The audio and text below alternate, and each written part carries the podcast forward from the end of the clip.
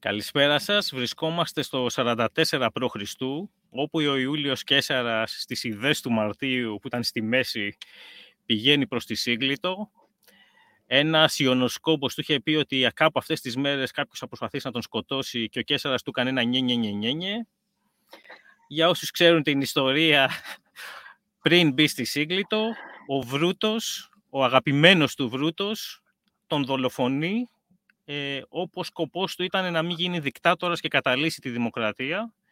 Οι ιστορικοί θα πούνε ότι με αυτή την πράξη του ο Βρούτος ε, έκανε πιο γρήγορη τη μετάβαση στο επόμενο ή μπορεί και να μην γινότανε. Όπως και αν έχει, ο Κέσσαρος τον αγαπούσε, τον κοίταξε με ένα εντελώς ε, παραξενεμένο βλέμμα που ήταν και το τελευταίο του και του είπε την κλασική φράση «Ετού μπρουτ» και «Εσύ βρούτε». Αυτό το βλέμμα λοιπόν είχαμε όλοι όταν μάθαμε ότι η Θεία Σοφία πήγε στο Ντουμπάια. Ειλικρινά, για δύο λεπτά ήμουνα στο... Πού το πάει, νιώθω σαν να έχουμε μπει σε ένα historically based D&D, ας πούμε, ξέρω εγώ. Και, ναι. και προσπαθεί να με πάει σε ένα συγκεκριμένο.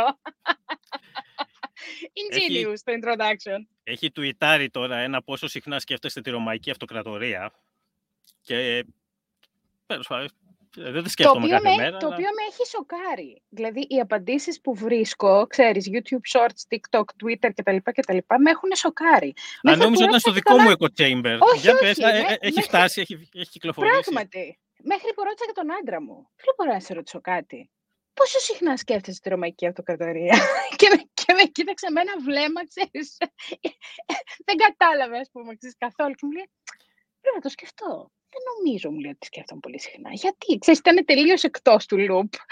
Ναι, ναι. και μου έδωσε ειλικρινή απάντηση. Η, η άλλη ερώτηση είναι τι εννοούμε Ρωμαϊκή; Αν βάλουμε και το Βυζάντιο μέσα, ας πούμε, που αναγκαστικά, ξέρω, άπα σε μια εκκλησία θα το δεις, να είναι λίγο... Και ναι, να είναι ένας άνθρωπος που σκέφτεται συχνά τη Ρωμαϊκή Αυτοκρατορία. Δηλαδή, μόλις, μόλις απάντησε στην ερώτηση για τον εαυτό σου. ναι, όχι, εγώ έχω πάρει ένα βιβλίο τώρα, το οποίο το διαβάζω λίγο-λίγο ε, και είναι σε, έχει σχέση, είναι με, ε, έχει σχέση με τις συγκρούσεις Ρώμης και Περσίας, όπου κερδίσαν οι Άραβες καλή ώρα. λοιπόν... Ξέρω τι κάνω. Ναι. Ξέρω που πάω. Και έτσι κάθε μέρα, γιατί είναι, είναι αυτό που διαβάζω τώρα. Δηλαδή, όταν έσκασε το μήνυμα ήταν κάθε μέρα σε μένα. Αλλά δεν, δεν ξέρω, πρέπει να δούμε και πιο μετά. Τέλος πάντων. Πρέπει να μήνες μετά. Ναι, ακριβώς, να το τέτοιο. Λοιπόν, ναι, αυτό. Ε, εμείς περιμέναμε, περιμένα. Εγώ νόμιζα ότι αν υπήρχε λόγος να φεύγει ο κόσμος από το Λονδίνο, θα έφευγες τελευταία. Ε, εντάξει, αφού έτσι... όλοι, φεύγω κι εγώ. Και εγώ έτσι πίστευα, η αλήθεια είναι. Αν και ξέρεις, και η δική μου λογική θα ήταν, ξέρεις, φύγατε όλοι, δεν πειράζει. Γιατί το Λονδίνο εδώ που τα λέμε είναι και από αυτά τα μέρη τα οποία είναι πολύ transitional. Δηλαδή, ξέρεις, έρχεται κάποιος κάθε τρία χρόνια, κάθε πέντε χρόνια. Κάποια στιγμή όταν μεγαλώσαμε πλέον γίναμε πιο μόνιμοι, ας πούμε. Ε, και εδώ που τα λέμε ήταν σχεδόν 20 χρόνια στο Λονδίνο, έτσι μια ζωή. Ήμουν 9 και γέρασα. Ε, και, ναι. εκεί έγινα, και εκεί έγινα ενήλικος άνθρωπος και εκεί τελείωσα, έκανα τις σπουδές μου και εκεί γνώρισα τον άντρα μου και εκεί έκανα το παιδί μου και τέλος πάντων ξέρεις, δηλαδή ξεκίνησα στο Λονδίνο με μία βαλίτσα και κατέληξα μετά από 20 χρόνια να φύγω ξέρεις, πολύ πιο ολοκληρωμένος άνθρωπος ενήλικος και τα λοιπά και να πάω κάπου αλλού. Ε... Αλλά δεν ήταν, δεν σηκώθηκα μια μέρα και είπα το βαρέθηκα το Λονδίνο, γιατί ποιος βαριέται το Λονδίνο. Εγώ. Ήτανε μάλλον... Εγώ πάλι καθόλου, ξέρεις, δηλαδή, η θεωρία μου για το Λονδίνο είναι ότι επειδή είναι το μέρος που είναι και επειδή έχει τον κόσμο που έχει, μπορείς να ζεις τη ζωή που θέλεις να ζεις στη δική σου φούσκα ε, ανα πάσα στιγμή. Δηλαδή, έρχεσαι και είσαι φοιτητής, θα ζήσεις τη φοιτητική ζωή στη, στο Λονδίνο. Ε, είσαι single και ξεκινάς την καριέρα σου, θα ζήσεις αυτή τη ζωή. Και μετά ξέρει, έχεις και άλλες υποκατηγορίες. Δηλαδή, μπορεί να θέλει να ζήσεις την ελληνική ζωή στο Λονδίνο, μπορείς να θες να ζήσεις ε, τη ζωή του tech bubble στο Λονδίνο ή του finance bubble στο Λονδίνο. Οπότε σου δίνει όλες αυτές τις ευκαιρίες που νομίζω σε άλλα μέρη που έχουν περισσότερη μονοκουλτούρα δεν είναι έτσι. Αυτό το βρίσκω. Καταρχάς, δεν έχουμε πει ποια είσαι για όσους δεν σε ξέρουμε μέχρι στιγμής. Λοιπόν, η Σοφία GK, που χρησιμοποιείς. Χρησιμοποιείς και το επώνυμό σου. Δεν... Ναι, ναι, ναι κανένα okay. πρόβλημα. Σοφία Γκιούς. Ε, ήταν από τους πρώτους bloggers ελληνόφωνους με Έλληνες bloggers και Ελληνίδα. Και επίσης έγραφε πάρα πολύ για το πώς είναι, όπως το καταλάβετε, η ζωή στο Λονδίνο, way before it was cool, θα λέγαμε. Και αυτό το οποίο είχα εγώ προσωπικά που έχουμε, ε, μας έχει μιλήσει σε προηγούμενο επεισόδιο, το οποίο δεν είχε ε, βίντεο. Δεν είχε βίντεο, ναι. Το κάναμε τότε μόνο audio. Ήταν το ότι ε, διάβαζα όταν είχα έρθει στο Λονδίνο, διάβαζα για να καταλάβω που βρίσκομαι τα blog της και με έχουν επηρεάσει πάρα πολύ. Ε, και στο, προς, και προς το καλύτερο, ελπίζω. Στο να καταλάβω πού βρίσκομαι. ε, πιο πολύ. Αν και πάλι δεν κατάλαβα καλά. Δεν, ε, κάτι Άμα δεν το ζήσεις, λίγο ξέρεις, ναι. η μετακίνηση σε άλλη χώρα, όσο και να διαβάζεις, το ζω τώρα και εγώ που μετακινηθήκαμε στα Ηνωμένα Αραβικά Εμμυράτα, διαβάζεις, ρωτάς, παίρνεις πληροφορίες και μετά όταν έρχεσαι εδώ, ξέρεις, πρέπει, πρέπει να τα δεις τα πράγματα από, το, από τη δική σου οπτική γωνία, με το δικό σου πρίσμα και που βρίσκεσαι εσύ στη ζωή σου. Ε, είναι λίγο όπως το αν γίνεσαι γονιός. Έχεις μια γενική ιδέα στο μυαλό σου, έχεις ρωτήσει τις φιάδες σου, τους φίλους σου, τους γιατρούς κτλ. Και μετά σου δίνει το μωρό να το πάρει στο σπίτι και τότε ξαφνικά λες «Α, έτσι ήτανε». Δεν είχα ιδέα, τίποτα δεν σε προετοιμάζει ακριβώς. Γιατί είναι μια πολύ προσωπική εμπειρία. Ναι. Ναι, σίγουρα. Ε, και ναι, και αυτό για όσους τέλος πάντων. Ε, και πήγε, έχει μετακομίσει στο Ντουμπάι και εγώ όταν το άκουσα αυτό τρομοκρατήθηκα. Είμαστε σε φάση, OK. Ε, ναι, Τι έγινε; Ναι, αυτό, πρέπει να φύγουμε και εμείς ήμουν σε φάση. Μήπως έφυγε και, και τελικά έμεινα εγώ. στη σύζυγό μου της λέω πρέπει να τα τρέξουμε τώρα. Δηλαδή είχαμε πλάνο να πάμε κάπου αλλού για λίγο. Πρέπει. Ε, δεν θέλω να πω ονόματα γιατί δεν είναι πιο public σαν και εμένα. Ε, πρέπει να το τρέξουμε, αγάπη μου, έχουμε πρόβλημα. Δεν... Τώρα που το παιδί πάει στο σχολείο και μιλάει αγγλικά και σκέφτεται αγγλικά, μου βάζει να φύγουμε. Πριν δύο χρόνια που σου έλεγα να πάμε στο Τέξας, δεν με άκουγες. Λοιπόν. στο Τέξας. Να σου πω, οι επιλογές, ξέρεις, οι επιλογές αυτές, δηλαδή για μένα, δεν ήταν μια επιλογή του στυλ βαρέθηκα στο Λονδίνο, θέλω να βρω κάτι άλλο κτλ. κτλ. Θα έλεγα ότι αυτή τη σκέψη την είχα γύρω στο 2015, πριν πάρω μια πολύ συγκεκριμένη δουλειά η οποία άλλαξε τον τρόπο που ζούσα και ταξίδευα και ένα σωρό πράγματα για την καθημερινότητά μου. Ε, πριν πάρω αυτή τη δουλειά, σκεφτόμουν να έλεγα εντάξει, Λονδίνο, δυσκολεύομαι, εντάξει, τα ίδια και τα ίδια, γιατί ήμουνα στη συγκεκριμένη περίοδο της ζωής μου, την οποία ήμουνα προς το να την τελειώσω. Και μετά πήρα μια καινούργια δουλειά και ξα... ανακάλυψα ένα καινούριο Λονδίνο. Δηλαδή αυτό, γι' αυτό πιστεύω ότι αν αποφασίζαμε να πάμε κάπου μόνιμα πλέον και να πούμε ότι Αχ, πρέπει να γυρίσουμε κάπου, θα γυρίσουμε στο σπίτι μας και το σπίτι μας είναι το Λονδίνο. Και είμαι σίγουρη ότι σε εκείνη τη φάση θα υπάρχει ένα άλλο Λονδίνο να ζήσουμε και να ανακαλύψουμε. Για μένα ήταν περισσότερο ε, κάποια πραγματάκια που με οδηγήσαμε στην αναζήτηση καινούργιας δουλειάς. Δηλαδή ήταν ένας συνδυασμός. Περάσαμε το COVID. Είχα φτάσει σε ένα πολύ καλό σημείο στη δουλειά μου, αλλά ήθελα να κάνω και άλλα και διαφορετικά πράγματα. Ε, έκανα παιδί. Έγινα γονιός. Άρχισα να βλέπω την καριέρα μου λίγο διαφορετικά. Και ένα ωραίο καλοκαίρι άρχισα να στέλνω βιογραφικά. Και δεν θα το πιστέψεις, αλλά μιλούσα με πέντε, για πέντε δουλειές και μόνο η μία από αυτές ήταν στο Λονδίνο.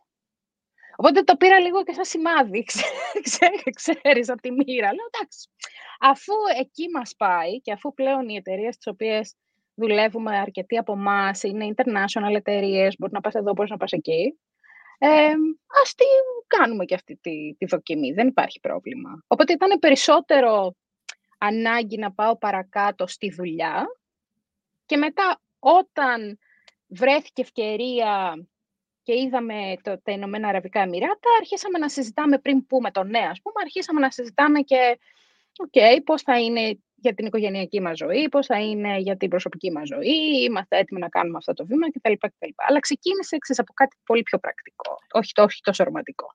Και αυτό που, ναι, και όταν, επειδή κάναμε μια συζήτηση πριν ηχογραφήσουμε η κλασική που γίνεται, και εκεί ηρέμησα, λέω εντάξει, ε, ακριβώς. Έβαλα αυτό που είναι το panic το κουμπί, το έβαλα το πλαστικό από πάνω. Λέω, εντάξει, δεν χρειάζεται να το πατάω συνέχεια. Ας το έχουμε... Υπάρχει, αλλά ναι. Ε, οκ. Σε αυτό που είπες πριν, ε, επειδή μου κολλάει στο μυαλό με τη φούσκα, έχω δει, το βλέπω, ναι, μάλλον είναι θέμα ψυχοσύνθεσης. Εσύ το βλέπεις ως ευκαιρία. Εγώ το, βλέπω, το έχω δει σαν παγίδα. Ε, και είναι μια, μια ιστορία που θα, ε, που τη λέω συνέχεια, που δεν έχει συμβεί σε μένα, αλλά έχω δει κόσμο ότι κολλά σε μια φούσκα, σε, μια, σε έναν συγκεκριμένο τρόπο ζωής, μένεις για 5-10 χρόνια παραπάνω από όσο θα έπρεπε και μετά ξαφνικά λες τι έγινε, ας πούμε. Ε, ένα, ε, ένα, είναι ας πούμε το να βγαίνεις και να είσαι single, ας πούμε.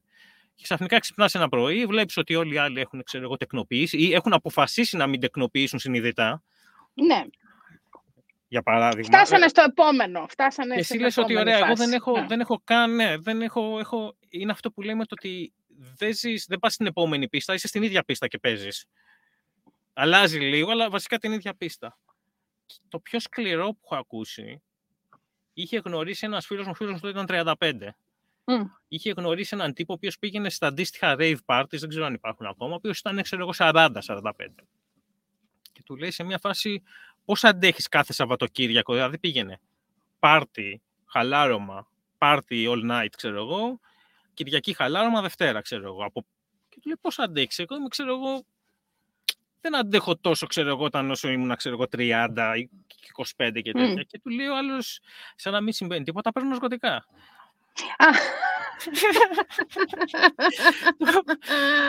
Αυτός ο άνθρωπος τώρα. είχε, είχε βρει κύκλο Δηλαδή είχα, είχα, είχα βρει ένα group που, που δεν το συνέχισα. Ε, είχα βρει ένα group να πηγαίνουμε σε electro-industrial που τότε άκουγα και clubs γιατί δεν πηγαίνουμε με τους γκόμενούς μας, οι γκόμενές μας δεν θέλουν. Και λέω, υπάρχει. Δηλαδή, ναι, να πηγαίνουμε, ξέρω εγώ, κάποιοι σαραντάριδες τότε, ας πούμε, πόσο ήμουν, ξέρω εγώ, 35 θυμάμαι, να πηγαίνουμε, ξέρω εγώ, και να κάνουμε, οκ, okay, υπάρχει, γίνεται. Ναι. Ε, και μετά ναι, ο άνθρωπος σκέφτηκε αυτό, έσκασε ιστορία και θα φτάσει ο άνθρωπος 50 και θα αρχίσει το ένα κομμάτι του σώματός σου, δεν ξέρω γιατί, του λέει κουκού. Εγώ είμαι. το σηκώτη μάλλον.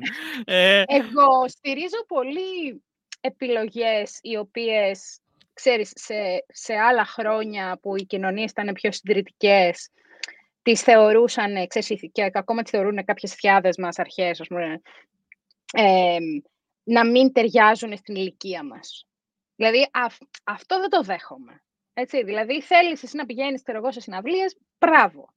Ε, θέλεις να ταξιδεύεις συνέχεια με ένα backpack, έβγε. Ξέρεις, δηλαδή, για μένα υπάρχει η δυνατότητα να κάνεις τα πράγματα που θέλεις να κάνεις για πολύ περισσότερο καιρό. Το κλειδί είναι αν θέλεις να συνεχίσεις να τα κάνεις ή αν έχεις φτάσει σε ένα επόμενο ναι, κομμάτι ή θέλεις να ανακαλύψεις ένα επόμενο κομμάτι και κάπως έχεις κολλήσει στην καθημερινότητα και στη ρουτίνα και δεν θα κάνεις το επόμενο βήμα. Ξέρεις, αυτό. Η, αυτό που μου κάνει με τις συζητήσεις μας το βλέπουμε πολύ κοντά, αλλά όχι με ταύτιση πολλά. Δηλαδή, ναι, αλήθεια είναι αυτό. Να το κάνεις, αλλά ναι, αυτό που λίγο είναι συνειδητά, δηλαδή πολλοί πέφτουν στη λούπα. Ναι, ακριβώς. Όπως αυτός ο άνθρωπος σίγουρα είχε πέσει στη λούπα. Δηλαδή ήταν 25 χρονών, 30 χρόνια, 15 χρόνια κατά κάποιον τρόπο. Πρέπει να το θαυμάσει αυτό και από μια μεριά. Δηλαδή, ξέρεις, μακάρι όλοι να είχαμε αυτές τις αντοχές, ρε παιδί. Δεν θέλαμε να κάνουμε κάτι. Η, η, η, διαφωνία μου είναι αυτή ότι δεν ξέρω πόσο ήταν συνειδητή επιλογή ή κόλλησε και μετά έγινε αυτό η ζωή του. Γιατί δεν μπορεί να παίρνεις ναρκωτικά κάθε Σαββατοκύριακο. Ε, δεν γίνεται. Δεν βγαίνουν τα νούμερα. Καλά. Δηλαδή σε κάποια φάση θα σε... Καλά, για μένα δεν χρειάζεται να παίρνει ναρκωτικά, αλλά αυτή είναι μια προσωπική άποψη. δηλαδή, δεν χρειάζεται τελεία. Ε, κοίταξε, η αλήθεια είναι ότι κοιτώντας πίσω, ρε παιδί μου, τη ζωή μας στο Λονδίνο και, και τα πράγματα που μου λείπουν αυτή τη στιγμή, μετά από, μετά από περίπου 1,5 χρόνο που είμαστε εδώ πέρα, τα πράγματα που μου λείπουν περιέργως δεν είναι τόσο το Πω, πω τι ωραία που ήταν που ανακαλύπταμε καινούργια πράγματα στο Λονδίνο. Γιατί όπως καταλαβαίνεις, η αλλαγή χώρας, πόλης, συνθηκών, δουλειάς κτλ. κτλ. μου δίνει πάρα πολλές ευκαιρίες να ανακαλύψω καινούργια πράγματα. Οπότε ξέρεις, αυτό το συνέστημα δεν μου λείπει καθόλου. Μου λείπουν μάλλον ξέρεις, τα πράγματα, η αγαπημένη μου γειτονιά. Το, η ρουτίνα μου να δω πέντε φίλους και να πάμε για φαγητό. Ε, μου λείπουν πολύ οι εκδρομές στην αγγλική εξοχή που είναι ένας υπέροχος κήπος πράσινο, μπορείς να δεις πάρα πολλά πράγματα, να κάνεις πάρα πολλά πράγματα. Δηλαδή μου λείπουν λίγο. Δεν μπορώ να πω ότι ο τρόπος ζωής μου είχε τελειώσει. Καθόλου. Γιατί αλλιώς δεν θα μου έλειπαν αυτά τα καθημερινά, ξέρεις, αυτά τα του τρόπου ζωής. Μου είχε τελειώσει όμως η δουλειά και το, και το πού μπορούσα να δω ότι θα πάω στο επόμενο κομμάτι.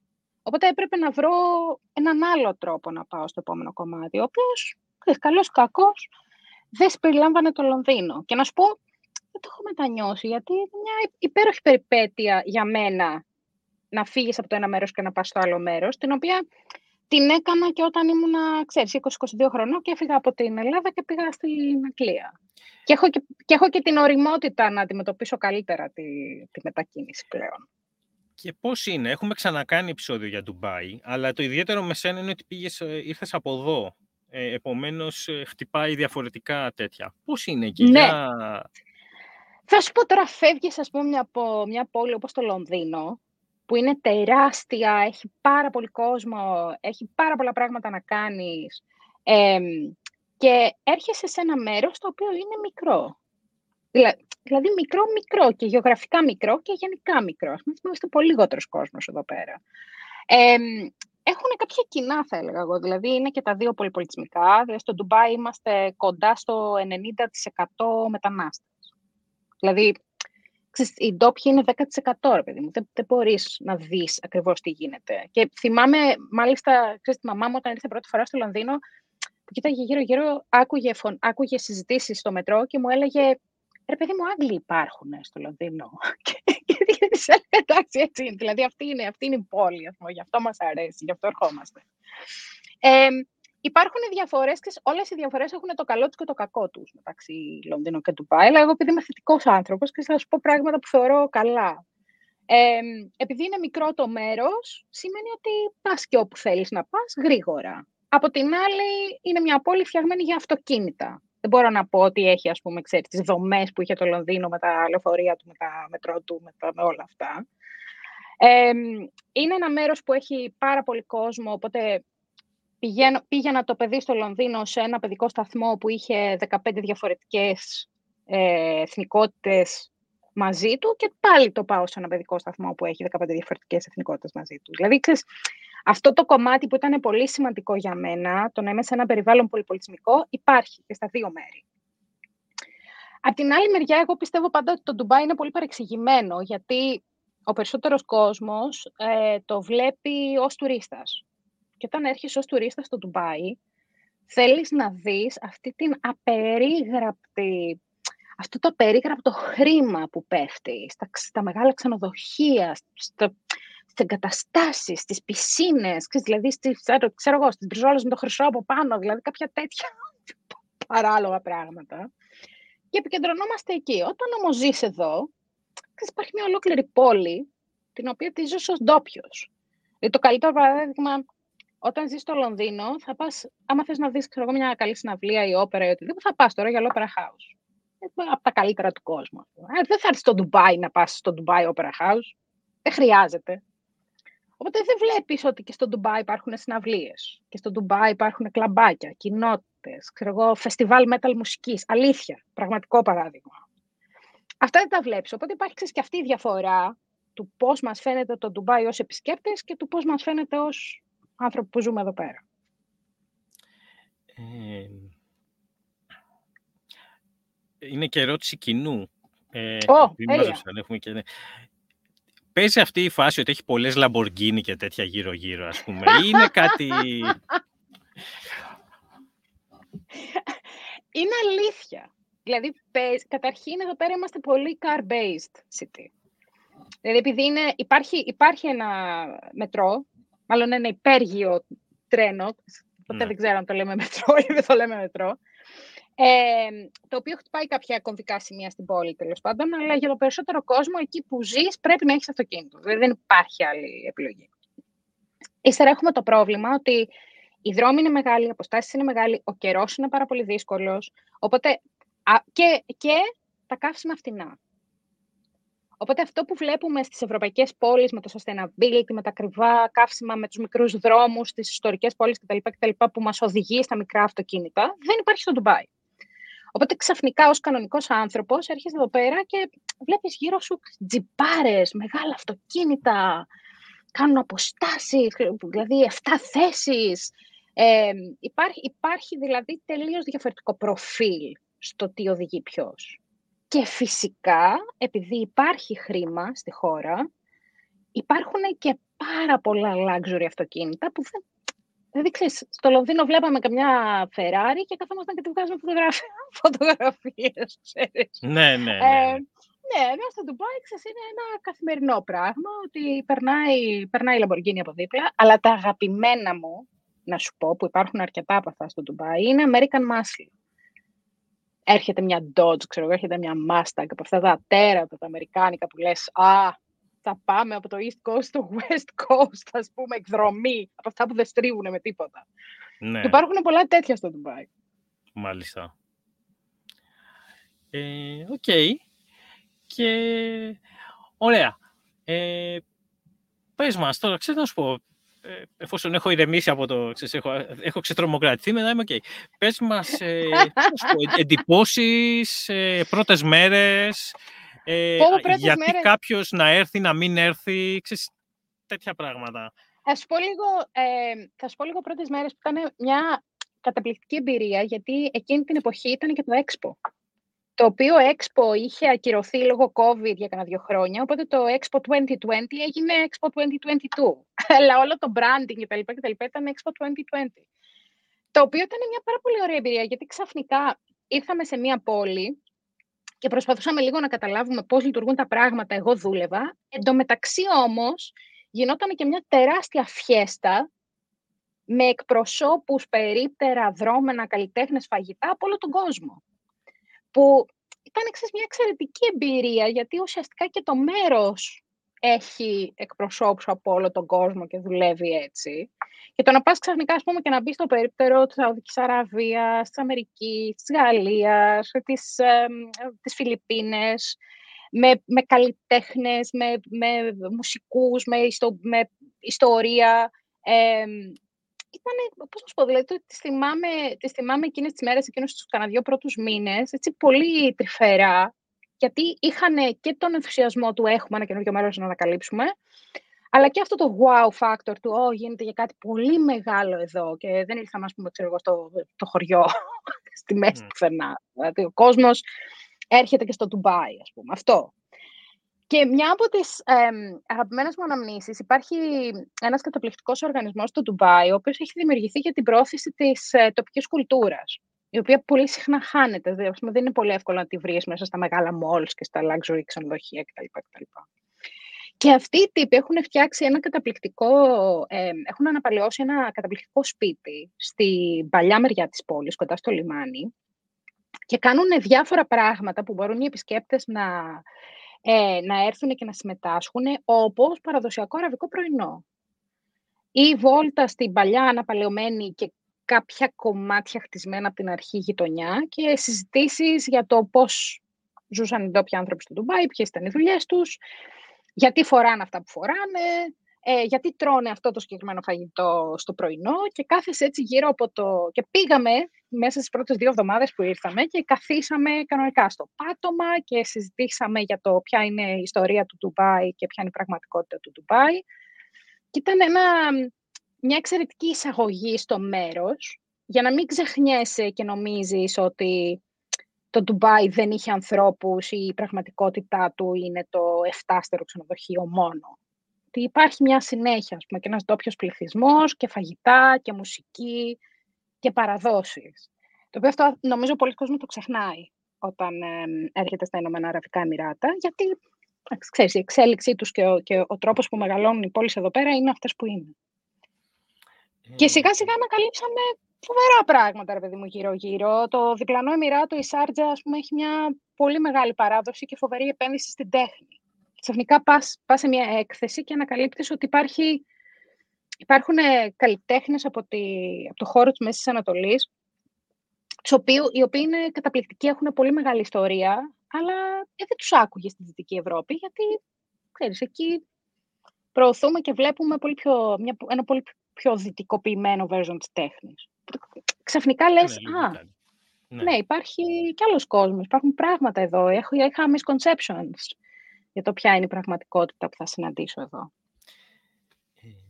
εργασιακή κουλτούρα, δηλαδή πώς, ας πούμε, ε, το, είναι το ολόκληρο το podcast συζητάμε για αυτά, ε, πώς είναι πάλι σε σύγκριση με, ε, ας πούμε, μου είχε πει μία ε, φίλη μου από Αραβία, ότι ξέρω εγώ, μου είχε κάνει εντύπωση, ότι όταν σου λέει, ξέρω εγώ, 9 με 5, είχε meetings ε, τα οποία ξεκινούσαν 9-0-1.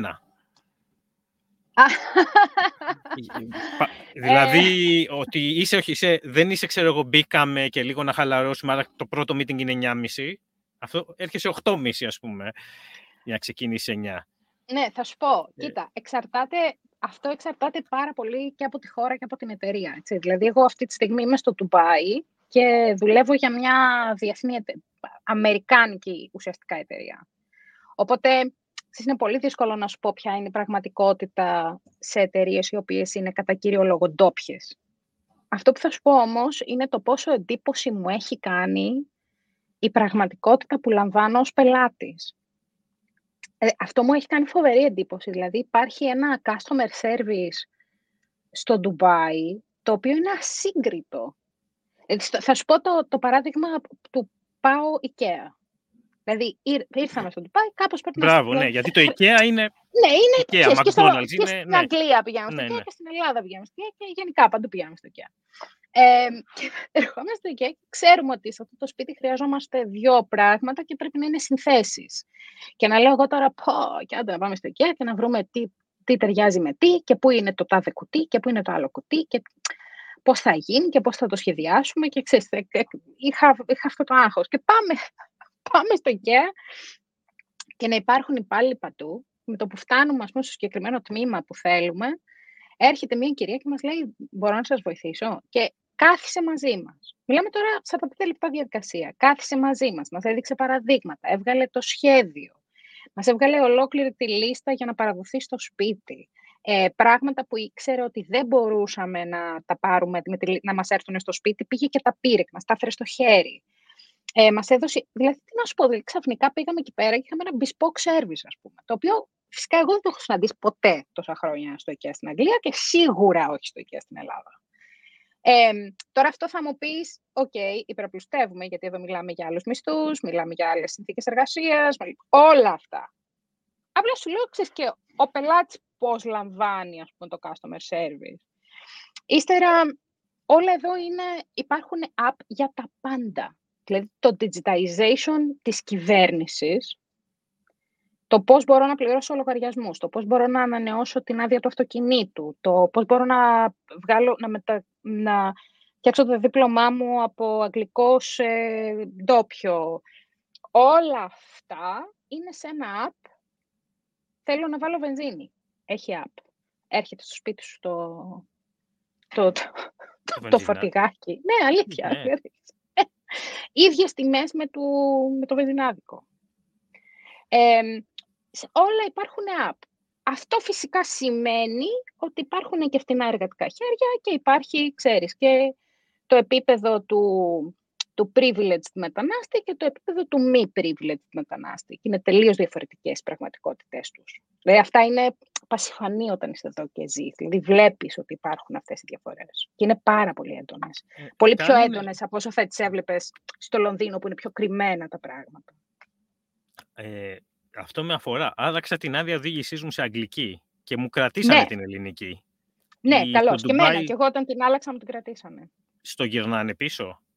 Λοιπόν, άκου. Εξαρτάται από τη χώρα. Γιατί αυτό είχαμε διαφορά στην εμπειρία εγώ που είχα αγγλικό δίπλωμα και ο άντρας μου που είχε ελληνικό δίπλωμα. Εξαρτάται από τη συμφωνία που έχει, που έχουν τα Ηνωμένα Αραβικά Εμμυράτα, με τη χώρα από την οποία προέρχεσαι. Και δεν είναι σίγουρο ότι αν είναι ευρωπαϊκή χώρα ισχύει.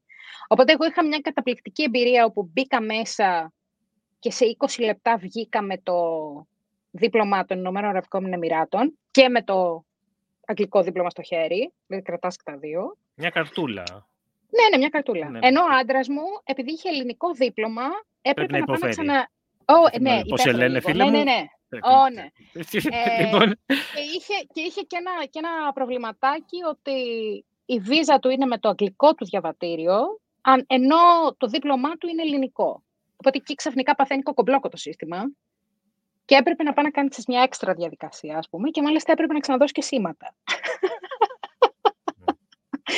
ε, οπότε, ξέρεις, αυτά εξαρτώνται λιγάκι και από, το, από πού έρχεσαι και το, και το ποιος είσαι. όλα τους τα συστήματα είναι καινούρια. Δηλαδή, όταν λέω καινούρια, κατά καινούρια. Τις προάλλες ε, πλήρωσα ένα πολύ μικρό ποσό σε ασφάλεια, ας πούμε, το οποίο είναι ένα εντελώς καινούριο σύστημα. Ανακοινώθηκε το Μάρτι ή κάτι τέτοιο, ας πούμε, και την επόμενη μέρα υπήρχε το σύστημα, έμπαινες μέσα, πλήρωνες το μικρό ποσό, σου στέλνανε το certificate, δηλαδή όλα πάρα πολύ γρήγορα. Και ξέρεις τι μου θυμίζει; ήταν για να έχουμε μια εικόνα; Ε, ασφάλεια σε περίπτωση που ξεσπαθείς από τη δουλειά σου ή κάτι τέτοιο. Δεν νομίζω ότι είναι ένα σύστημα το οποίο είναι αντίστοιχο της, ξέρεις, των ευρωπαϊκών, ας πούμε, ακόμα. Είναι πάρα πολύ καινούριο. Αλλά θα σου πω, η εμπειρία μου όταν έφυγα από Ελλάδα και πήγα στην Αγγλία, είχα παρατηρήσει κάποια πράγματα τα οποία μου είχαν κάνει φοβερά μεγάλη εντύπωση. Όπως για παράδειγμα το ότι ποτέ δεν χρειάζεται να πας στο γραφείο της εφορίας.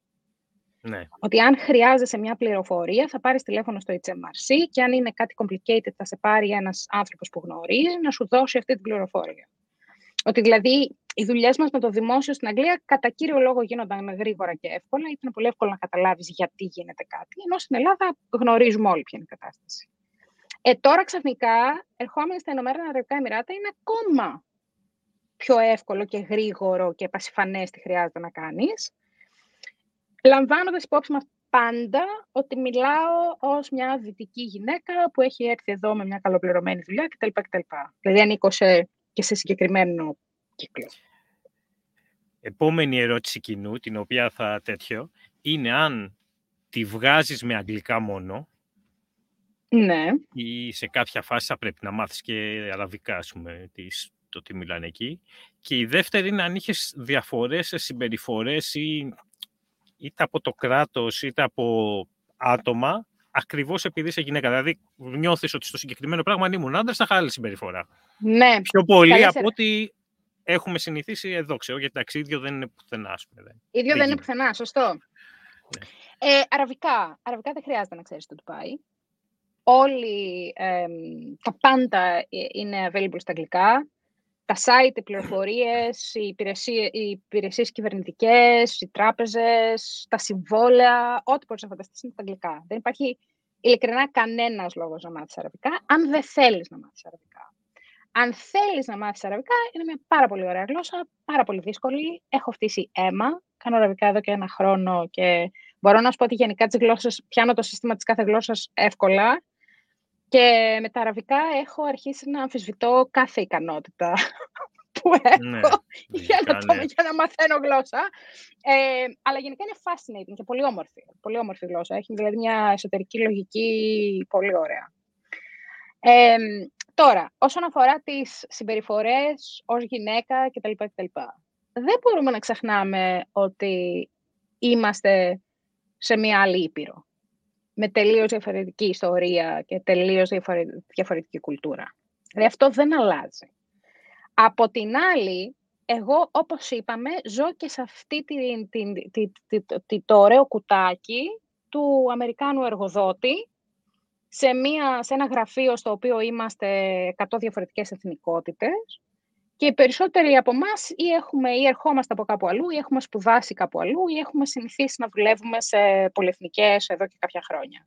Οπότε θα έλεγα ότι δεν υπάρχουν τόσες διαφορές όσους έχουμε στο μυαλό μας για τη Μέση Ανατολή. Παρόλα αυτά, υπάρχει μια κουλτούρα, θα έλεγα, της, ε, του region γενικά, όχι, όχι συγκεκριμένα του Ντουμπάι, η οποία είναι πιο κοντά, θα έλεγα, σε αυτό που έχω ζήσει στην Ελλάδα, παρά σε αυτό που έχω ζήσει στο Ηνωμένο Βασίλειο. Δηλαδή, στην Ελλάδα υπήρχε πάντα αυτός ο θειός κάπου, ξέρω εγώ, δηλαδή ήταν ο γιατρός σου, ο θειός σου, ο, ο, ο συνάδελφός σου, ξέρω εγώ, ο οποίος θεωρούσε ότι οι γυναίκες είναι λουλούδια και ξέρεις, όλο, όλο αυτό το σκηνικό. Και αυτό υπάρχει αρκετά, mm. πούμε, δηλαδή, το, το βλέπεις γύρω σου, κατά αλλά θα έλεγα ότι ως Ελληνίδα δεν με σοκάρει, γιατί ξέρεις, έχω μεγαλώσει με αυτό. Ε, υπάρχουν κάποιοι κανόνες όμως στο, στα πιο κυβερνητικά και επίσημα πράγματα, οι οποίοι είναι περίεργοι για έναν Ευρωπαίο. Το, το παράδειγμα είναι ότι όταν ήρθαμε, επειδή φυσικά για να ζήσει στο Ντουμπάι χρειάζεσαι βίζα, ε, και αυτός που έρχεται πρώτος και παίρνει τη δουλειά πρώτος, είναι αυτός ο οποίος φέρνει κάτω από τη δική Κρέμονται οι άλλοι από πάνω του, ας το Μπράβο, ναι, ναι, ναι, ακριβώς. Ε, οπότε έχω εγώ με την primary visa και ο άντρας μου και το παιδί είναι κάτω από τη δική μου βίζα. Όταν κάναμε λοιπόν όλη τη διαδικασία, ε, μου είπε η δικηγόρος πρέπει να στείλουμε τον άντρα σου στο συμβολογράφο να υπογράψει ένα χαρτί ότι είναι ok να μπει το παιδί κάτω από τη βίζα σου. Ε, και σκέφτηκα κι εγώ, τι ωραίο σύστημα, πολύ λογικό. Μην πάρει κανένας γονιός και απαγάγει, ξέρω, κανένα παιδί και ο άλλος γονιός δεν ξέρει τι γίνεται. Και ξαφνικά το έφερα και το έβαλα κάτω από τη βίζα μου, και αυτό το κράτος δεν είχε, δεν είχε ιδέα. Η πραγματικότητα όμως νομικά είναι ότι αν ο άντρας μου ήταν ο primary visa holder, εγώ δεν χρειαζόταν να υπογράψω. Δεν, δεν υπάρχει. μπορούσε αυτό. να πάρει το παιδί και να έρθει στο Ντουμπάι και να πει είναι παιδί μου, να το κάθομαι εδώ. κράτος, αλλά μια μητέρα δεν μπορούσε κράτος, να κάνει το ίδιο. Το κράτος ναι. σου λέει είναι ο πατέρας. Άρα εντάξει. Δηλαδή και αυτό έρχεται μέσα από την ιστορία τους και τον τρόπο που έχουν φτιαχτεί οι νόμοι τους εδώ και πάρα πολλά χρόνια. Παρ' όλα αυτά, το καλό πράγμα με τα Ηνωμένα, ε, με τα Ηνωμένα Αραβικά Εμμυράτα είναι ότι οι νόμοι τους όταν είναι να αλλάξουν, αλλάζουν πάρα πολύ γρήγορα. Και αυτό ξέρει περίεργο, το βλέπουμε τελευταία στη Σαουδική Αραβία. Δηλαδή δεν υπάρχει, και είναι και καλό και κακό. Ξέρετε, δεν υπάρχει το consultation δύο χρόνια, ξέρω, να το συζητήσουμε, να περάσει από όλα τα όργανα κτλ. κτλ. όχι. Είναι, υπάρχει και μια απόφαση. Αυτός είναι ο λόγος. Την άλλη μέρα υπάρχει ο νόμος, αλλάζουν τα πράγματα. Είναι ιστορικά το καλό του να έχεις μια μοναρχία ή ολιγαρχία. Ότι κάποια και, πράγματα και, γίνονται. Φυσικά όλα τα αρνητικά που έρχονται με αυτό. Έτσι. Δηλαδή, έχω μια ναι. φίλη η οποία μεγάλωσε κάποια χρόνια τη ζωή της στη, στη Σαουδική Αραβία και πήγαμε για μια δουλειά στη Ρίγιατ και οδηγούσε. Και μου λέει, θα σου πω κάτι. Δεν πίστευα. Και μιλάμε τώρα για μια γυναίκα γύρω στα 36-38. Δεν πίστευα, μου λέει, ότι στη ζωή μου υπήρχε περίπτωση να οδηγώ στη Ρίγιαντ. Δηλαδή, φαντάσου πόσο γρήγορη είναι η αλλαγή που κάποιος ο οποίος είναι τόσο νέος, έχει τόσο πρόσφατη τη, τη, τη, μνήμη του πώς είναι να μεγαλώνεις στη Σαουδική Αραβία, Δηλαδή, μέχρι και αυτός ο άνθρωπος σοκαρίστηκε με το πόσο γρήγορη ήταν η αλλαγή. Οπότε καταλαβαίνεις εμείς ως Ευρωπαίοι τι παθαίνουμε με το, με το speed of change, που είμαστε συνηθισμένοι σε τις πολύ πιο αργές διαδικασίες. Ε, η... Πριν, ε, ναι, θα συνεχίσω με ερώτηση κοινού και θα μπω σε μία δική μου που το είχα, ε, η οποία ήταν ε, φορολογία, ασφάλιση και νίκιο τα, του, του Νίκου είναι αυτά, είναι τα πολύ, ξέρεις, day to day, ας πούμε, έθεσε ερωτήσεις. Ε, και εδώ που τα λέμε ήταν αυτά που συζητάγαμε στο, στο blog πριν από τόσα χρόνια, τα πρακτικά, ας πούμε, δηλαδή πριν έρθεις να είσαι προετοιμασμένος στο αντιμετωπίσεις. Mm. Πολύ πρακτικές ερωτήσεις και πολύ σωστές. Ε, λοιπόν, φυσικά δεν υπάρχει φορολογία στα Ηνωμένα Αραβικά Εμμυράτα. Το tax rate σου είναι μηδέν. Υπάρχουν εξαιρέσεις φυσικά για ε, επιχειρήσεις, αλλά όταν μιλάμε για ανθρώπους οι οποίοι είναι υπάλληλοι, το είναι κράτος πώς βγάζει λεφτά, δεν αρμέγει δηλαδή, πώς τη βγάζει, ας πούμε. Δεν... ε, θα σου δώσω λάθος πληροφορίες, αν, okay. αν, αν ισχυριστώ ότι ξέρω ακριβώς πώς βγάζει λεφτά. Θα έλεγα όμως ότι από τη στιγμή που ε, ως πολίτης αυτό που λαμβάνεις είναι ότι από τη στιγμή που δεν υπάρχει φορολογία, όπως καταλαβαίνεις δεν υπάρχει περίθαλψη. Δεν υπάρχουν δημόσια σχολεία που εγώ θα μπορούσα να στείλω το παιδί μου. Δεν υπάρχουν δηλαδή ένα σωρό πράγματα σου υπάρχουν ότι δεν υπάρχουν λεωφορεία και μετρό με την έννοια που θα την περιμέναμε. Υπάρχουν δηλαδή ένα σωρό πράγματα που ένα κράτος το οποίο στηρίζεται σε αυτή τη σχέση φορολόγησης του πολίτη και θα, θα περίμενες να βρεις. Πιο libertarian θα λέγαμε, ας πούμε, ή mini ναι, state, ξέρω εγώ, δεν ξέρω τι... Ναι, ναι. Ξαφνικά, ξαφνικά έρχεσαι σε ένα μέρος, οπότε αν υποθέσουμε ότι κάποιος, ας πούμε, φεύγει και παίρνει 100 ευρώ στο Λονδίνο, αλλά τα 40 ή τα, τα 20 αναλόγω στην κλίμακά του, ας πούμε, τα 33 κατά μέσο ώρα η εφορία. Μετά, ναι. ναι, αναλόγως στην κλίμακά σου. Ξαφνικά έρχεσαι εδώ πέρα, για ακόμα και αν πάρεις τον ίδιο μισό, είσαι 33% καλύτερα. Όμως, έρχεσαι σε ένα μέρος που σε πολλά πράγματα είναι το ίδιο ακριβώς με το Λονδίνο και σε κάποια λίγο πιο ακριβό από το Λονδίνο. Οπότε δεν είναι δεν είναι ακριβώς ότι ξαφνικά. αυτή η λογική μου θυμίζει λίγο αυτό που αντιμετωπίζουμε πολύ συχνά παλιά όταν ε, συζητάγαμε ε, με Έλληνες ή άλλους Ευρωπαίους που λέγανε Πω, πω, 1500 λίρες το μήνα λεφτά. Και λες, ναι, ρε παιδιά, αλλά τι 800 από αυτά είναι το νίκη σου. Δηλαδή, μην νομίζετε ότι το ποσό. Ξέρεις, πρέπει να, να δεις και την πραγματικότητα. Ε, το πιο ακριβό πράγμα στο Ντουμπάι είναι η στέγαση. Τα ενίκια είναι αστρονομικά, ακόμα και για δεδομένα Λονδίνου. Ε, γι' αυτό πράγματα όπως ενίκεια, ασφάλιση κτλ. κτλ πρέπει να τα έχεις από τον εργοδότη σου. Δηλαδή, αν κάποιος βρει κάποια δουλειά η οποία είναι τόσο καλοπληρωμένη, που, που είναι ok να καλύπτει τη δική του ασφάλεια, το, το νίκη του, όλα αυτά τα πράγματα, είναι πάρα πολύ τυχερός. Δηλαδή, σημαίνει ότι παίρνει ένα αρκετά αστρονομικό ποσό, με τα δεδομένα των αστρονομικών ποσών που γενικά παίρνουν οι άνθρωποι εδώ πέρα, που είναι ήδη privileged, δυτικοί και όλα αυτά που έχουμε πει. Ε, οπότε προσπαθείς πάντα, αν θέλεις να έρθεις, να βρεις μια δουλειά η οποία σου δίνει και κάποια ωφέλη. Σίγουρα ιδιωτική ασφάλιση, σίγουρα με κάλυψη οδοδιατρική. Ε, αν μπορείς, κάποιες από, τις, κάποιες από τις διεθνείς εταιρείες δίνουν και πράγματα όπως ε, στήριξη στο νίκη, στα δίδακτρα των παιδιών, γιατί μην ξεχνάμε ότι το παιδί σου πάει σε ιδιωτικό σχολείο εδώ πέρα. Ε, οπότε, όσο πιο προσεκτικά κοιτάξεις το τι προσφέρει αυτός ο εργοδότης, τόσο καλύτερα θα είσαι. Okay. Η δικιά μου ε, ερώτηση είναι η εξής. Η Βρετανία και ίσως πολλές ευρωπαϊκές που είναι και μια συζήτηση, νομίζω, χωρίς να ρωτήσουν τους λαούς τους, έχουν μια λογική ενσωμάτωσης. Δηλαδή, κάθομαι κάποια χρόνια εδώ, σε κάποια χρόνια μπορούσα να κάνω αίτηση για επικότητα, ας πούμε, η οποία ναι. ήταν ψηλοτυπική, δεν ήταν, ξέρω εγώ, πρέπει να γίνει ξέρω εγώ, προτεστάντης ή καθολικός για να σου δώσουμε ή να παντρευτείς ε, Βρετανίδα ήδη. Το δώσαμε, το δώσαμε το τεστάκι μας, αλλά ναι, σε καταλαβαίνω. Ναι, εντάξει, ναι. Ε, ενώ έχω ακούσει ότι στο Ντουμπάι, και πάλι δεν ξέρω αν έχει ερωτηθεί ο πληθυσμός γι' αυτό ή αν το αποφάσισε η μοναρχία, ολιγαρχία, τι έχουν εκεί, η φάση είναι ότι είσαι transitional. Θα κάτσεις χι χρόνια και δεν σου δίνουμε ποτέ. Ε, και αυτό το είχα συζητήσει, έτσι, το είχαμε συζητήσει και με τον προηγούμενο ε, μετανάστη στο Ντουμπάι, μου είχε πει ότι επηρεάζει πάρα πολύ την νοοτροπία. Δηλαδή νιώθεις ότι εδώ ήρθες για χι χρόνια και θα φύγεις. Mm, ναι. Και αυτό σημαίνει το ότι δεν θα κοιτάξεις να επενδύσεις τόσο πολύ σε παρέες ίσως, ότι δεν θα κοιτάξεις, ε, ας πούμε, αν κάτι χαλάσεις στο σπίτι, ίσως και θα πάω σε κάποιο άλλο, γιατί δεν θα το αγοράσεις ποτέ, ξέρω ή κάτι Και σε, ότι έχει μια ότι είχε μια αλλαγή έτσι... Ένα transition Δηλαδή, ότι έμπαινε πολύ μέσα σου το γεγονός ότι μπορείς να σε ξέρω και εδώ και 20 χρόνια, αλλά δεν θα σε ποτέ για πάντα. Αν έχεις νιώσει κάτι τέτοιο, αν και είσαι λίγο καιρό... Αν... Ναι, είμαι λίγο, είμαι λίγο καιρό, αλλά ξέρεις, επειδή δουλεύω εκεί που δουλεύω, ξέρω και ανθρώπους που έχουν μεγαλώσει εδώ χωρίς να έχουν γεννηθεί εδώ. Δηλαδή ανθρώπους που δεν έχουν υπηκότητα κτλ. κτλ αλλά, έχουν, αλλά θεωρούν το Ντουμπάι πατρίδα τους και σπίτι τους αυτό λοιπόν κάπου το είχα διαβάσει και δεν μπορώ, δεν μπορώ τώρα να θυμηθώ και ελπίζω ότι δεν είμαι ανακριβής στο τι σου λέω. Στα Ηνωμένα Αραβικά Εμμυράτα, το να πάρεις υπηκότητα είναι εξαιρετικά δύσκολο έως απίθανο. Δηλαδή χρειάζεται γάμο, χρειά, χρειά, ελέγχεται και η θρησκεία και ένα σωρό πράγματα, τέλος πάντων και prerequisite.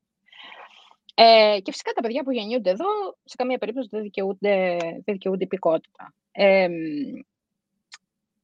αν, αν οι γονείς, αν μπλα μπλα μπλα, όλα αυτά τα καλά πράγματα που ξέρουμε.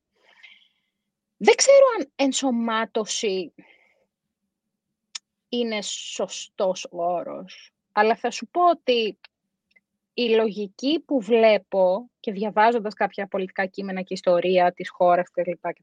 Και, και θα χαρώ να με διορθώσει κάποιος αν δεν είμαι ακριβής, είναι ότι δεν τους αφορά τόσο πολύ η ενσωμάτωση, τους αφορά πάρα πολύ η ικανότητα της κάθε κοινότητας να ζει στη ζωή που θέλει εδώ. Δηλαδή, υπάρχει εκκλησία για τους χριστιανούς Ορθόδοξους, υπάρχει ναός για τους Ινδοϊστές. Ε, δεν σε ρωτάει κανείς τι θρησκεία είσαι ή τι θέλεις να κάνεις με τη ζωή σου. Σου, λένε όμως ότι όταν είναι Ράμανταν υπάρχουν κάποιοι κανόνες που θα θέλαμε να σέβεσαι στη χώρα. Και αυτοί επίσης, ειδικά στο Ντουμπάι, όχι και πολύ αυστηροί. Ε, δηλαδή θα σου λέγα ότι πριν από 20 χρόνια Ε, στο Ντουμπάι τα εστιατόρια ήταν κλειστά κατά τη διάρκεια του Ράματαν και ανοίγανε μόνο τις ώρες που μπορούσαν να φάνε οι μουσουλμάνοι και πλέον ανοιχτά όλη μέρα, κανένα πρόβλημα. Ξέρεις, σου λέει ο άλλος, δικό σε φάει ό,τι θες. Απλά καλό θα ήταν να μην τρως στο δρόμο, ας πούμε, και να σε βλέπει ο άλλος που θα φάει έξι ώρα το απόγευμα.